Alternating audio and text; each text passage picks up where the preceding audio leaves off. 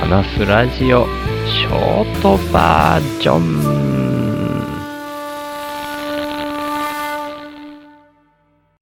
昨日の最初の方でも話しましたけど、やっぱり確実に秋の足音が近づいてきてますね。いやー、でもまあ寒いのが苦手だから夏が終わるの寂しいっていうのが基本的な僕の感覚なんですけど、まあ同時に言えることがあって、エアコンもまた今年も全く使わないで済んだなとか、扇風機も使わなかったし、まあ今年に関しては冷蔵庫の電源を抜いていたから、そのまんま乗り切れたなもう完全に大丈夫だなっていうふうに 思えるっていう点では、うん、いい面もあるってことですよね。まあすべてのことが程度問題、割合で何パーセントかみたいな話だし、いい面と悪い面っていうのが必ず二面性を持ってるっていう意味においては、苦手な冬に向かっていくっていうことも悪いことばっかりじゃなくて、寒さに怯えながら、そんないい面に目を向けていこうかなと、自分を慰めてるところです。みたいな話から 行きましょう。週の話す、ラジオ。話すは手放すの話す。何かを手放さないと次のものを掴むことができないっていう、お猿さんが壺の中のバナナ取ろうとして握ってたら手ごと出せないよっていう話とも通じてくるかななんて思ってます。はい。そんなんでですね、今日も、まあ、いつものこの10分台の配信では話しきれないってことは分かってるんですけど、根っこにめちゃくちゃ遡りがちな僕の頭の中をまた今日も一部晒すみたいな話になるかなと思ってるんですけど、そんな風に電化製品をなるべく動かさずにっていう風に過ごしている中で、まあ思考はどんどん何にもない状態で、何にもまでいかないけど、なるべくお金を使わないで過ごす。そんな中でって考えると、お金に限らず何ももしなかったとしたら今もし震災が起こったとしたらとかいうのはよく考えがちってこともいつも言ってる通りなんですけど、なんかね、すごい僕ね、土間にすごい憧れるなーっていうところがあるんですよね。なんか話急にぶっ込んだみたいな感じになりましたけど、土間ってわかりますかね？いや、もしかしたら、もう若い世代にとっては、もう昨日もケンデア君とか中学1年生っていう話とか聞いちゃうと、土間っていうものを一回も見たことがない人がいるかもしれないなと思って今、こんな風に語り始めましたけど、僕がちっちゃい頃はまだ土間のある家は結構あったんですよね。なんて言うんですかね。もともとは、かまどとかがある場所が土間になってるような、僕の中ではそんなイメージなんですよね。で、土の間って書いて土間。だから、文字通りそれは地面と同じ高さのところの家の中だけど、下は土なんですよね。土、土というか、まあ、難しいな。土間の表現が難しいな。で、そっから一段上がったところが普通に生活する空間っていうか、畳の敷いてある、うん、高さの、うん、これなんて言うんですかね。僕表現力がなさすぎてあれなんですけど。で、その地面と同じ高さのところが土なんですけど、その土間のところの土は、外とはちょっと違うんですよね。僕も全然知らなかったんですけど、にがりを入れて、にがりだけじゃなかったかな。まあ、だけじゃなかったかもしれないけど、にがりとかを入れて、その、結構、固まってる、カチカチに固まってる状態にしてるんですよね、土をね。だから今ではもうコンクリートとかになっている部分だと思うんですけど、そこがね、カチカチの土なんですけど、なんか僕のイメージでは常になんかしっとりしてる感じがあって、しっとりひんやりしてるイメージなんですよね。わかりづらいかなでもなんかね、今、うん、土間がね、すごい、今というか、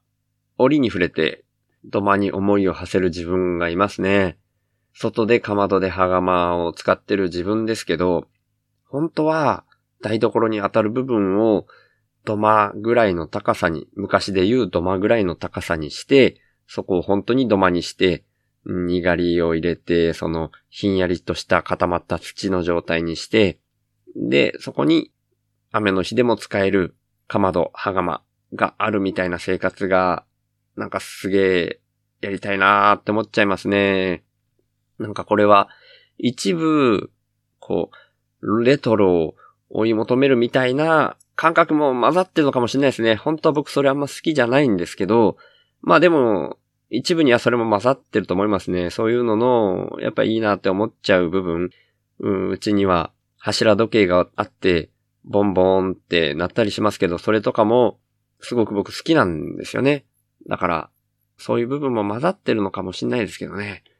家の前がコンクリートになってるから、今年もそこにちょっと打ち水をしたりしたこともありましたけど、ここが土だったらもっといいのになーって思ったりしたんですよね。それはちょっとトマトは違うけど、うん。なんかそんな風に、いつでも自然に戻すことが可能なものってめちゃくちゃ惹かれますよね。他にもめっちゃ色々あるんですけど、うーん、なんか知んないけど、僕、ドマのことをすごく考えがちだなと思って、今は賃貸だからそんなことは全然できないんですけど、今後どんな風に流れていくかわかんないけど、もしそういう風な自由が利く状況になったら、自分で土間とかを作ってっていう風にできたらいいなーなんて、すげえ中途半端な妄想をしてたりします。なんか他のいろんなこととね、頭でイメージしてるときには、それに絡めて、なんか考え方の部分の話ができるかななんて思って話し始めるんですけど、まだまだ下手ですね。話が上手くならないなうーん、まあだから無理やりざっくり言っちゃいますけど、なんだかんだ言ってやっぱりこの循環するっていうところへの憧れ、さっきはレトロみたいな話もしましたけど、やっぱり循環していくっていうところへの憧れみたいなのがすごくありますね、僕の中ではね。今の世の中が滝壺に向かう船みたいに見えてるっていうのは、循環しないこのスピードで言ったら循環が続かないよねっていうところがでかいんですよね。だから、単純にスピードの話なのかもしれないですけど、あまりにもそのバランスがおかしいよなっていう感覚的なものがあるんですよね。コンクリートとかでも、いずれは、もうめっちゃくちゃ時間が経ったら、風化してボロボロになってっていう風に、循環の中に戻っていくのかもしれないですけど、少なくとも、まあ僕とかの感覚でいくと、人間の一生っていうスパンから見ても、循環っていうサイクルからは、もうほど遠いぐらい時間的には外れてる感じがするんですよね。だからそれが目に見える範囲の循環であってほしい。少なくとも想像できる範囲での循環であってほしいみたいなところがあるかなって思いますね。だから、レトロな感覚もあるけど、いずれ僕がいなくなったとしても、その部分が土間であったら、風に任せていても風化していってっていうのが、イメージしやすいし、人力だけでも、その土間をまた、循環の中に戻すみたいなこともしやすいだろうなっていうふうに思ったら、やっぱ土間への憧れみたいなのが、募る一方だなーって思って、前にも一回だけ土間の話はちょっと触れたことあったんですけど、今日はドマメインの話にしてみようかななんて思って そんな風にしてみました。というとこで、今日はこんな感じにしておきます。週の話すラジオ、略して週報は、HSP っていう先天的なビビリとして生まれた僕、週が、ビビリだからこそ問題の根本原因に意識が向いて、最終的には個人単位じゃなくて、世の中全体の問題点にビビリが反応しちゃうこと、それを発信することに僕の生きる役割があるんじゃないかと思って、そんな僕の意識を日々発信する番組です。僕からは今の世の中が、さっきも言ったみたいな滝壺に向かう船みたいな環境問題をはじめとした社会課題が加速度的に大きくなってるっていう風に感じられてるんですね。だから僕がビビりすぎるせいでできたメタ認知っていうか、そこから来る意識と問いを投げるみたいな感じがこのポッドキャストの位置だと思ってます。僕はそんな滝壺に向かう船みたいな状況は、間違いなく人間が作り出していることだと思ってて、人口自体加速度的に増えていることもあるし、人間の欲望も大きくなりすぎてるっていう風に感じてます。で、その原因として人間の欲望を増幅させてしまうような特徴をだんだん強めてきてしまっているお金っていうものが一つあると思っていて、そんなお金みたいな何かが入ってこないと、インプットされないと、自分からもアウトプットを出さないよみたいな、交換条件的なインプットが先な構図も感じてます。だとしたら、アウトプットが先な構図に逆転させることで、滝壺に向かうスピードが緩和されるんじゃないかなって思ってます。で、そんなアウトプットが先っていうイメージなんですけど、生きていくために最低限のことで満足するみたいなのも大事だと思っていて、だから僕はこの手放すをテーマにしてるんですけど、僕は幸せっていうものは相対的なものでしかないっていうふうにも考えてて、人との比較って意味じゃなくて、自分個人の単位で見たときに沈んだ状態からちょっとマシになって浮かび上がってくる。そんな風に幸せっていうのは心の状態が相対的に変わった時に感じられるって意味なんですね。それだったら、どこのどの位置にいても変わらないんじゃないかなって僕は思ってるんですけど、だから原始人であっても、超貧困国の人であっても全く変わんなくて、お金がないと幸せにならないとか、そんなことは全くないし、最低限生き延びられるっていうところで満足する人が増えれば、余剰も出やすい。で、その余剰分は、お裾分けみたいな形で回していけるみたいなのが僕のアウトプットが先のイメージです。そのために自分自身の才能みたいなものを無条件にアウトプットとして先に出すみたいな動きが大事だと僕は思ってるので、こんなビビーの僕に一番向いたこととして、この意識をポッドキャストで発信してるんですね。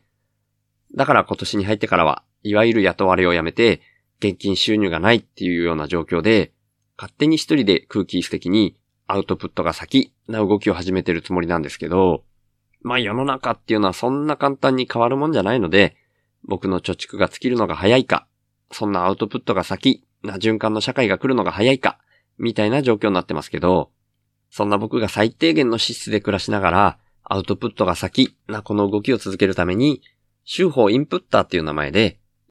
スポンサーの権利の販売を始めました。1ヶ月に100円以上の定期購入の形式ですけど、週報インプッターになってくれた方は、初回は週報内で僕が宣伝させていただいた上で、公式サイト内に掲載します。加えて、1ヶ月に数回程度ですが、番組の最後にラジオネームの読み上げをさせていただきます。僕は数年前からなるべくお金を使わない生活を徐々に徐々に進めてきたんですけど、今の僕の1ヶ月の支出額は約5万円です。それに対して今は31人の方から週報インプッターとして毎月サブスクでいただいてまして、その合計月額は5943円になってます。皆さん本当にいつもありがとうございます。そんな週報インプッターの入り口は概要欄にありますので、もし本当に心から購入したいっていうふうに思われる方がいらっしゃいましたら、ぜひよろしくお願いします。ただ僕としては、そんなアウトプットが先で循環する社会が来ることの方が大事だと思ってますので、これももしよかったら、週の話すラジオを SNS 等で投稿とか拡散とか、あとはポッドキャストで喋ったりとか、そんな風にしていただけると、それが一番嬉しいです。ということで、週の話すラジオをいつも聞いてくださってる方、今日初めて来てくださった方、本当に感謝してます。ありがとうございます。ではまた。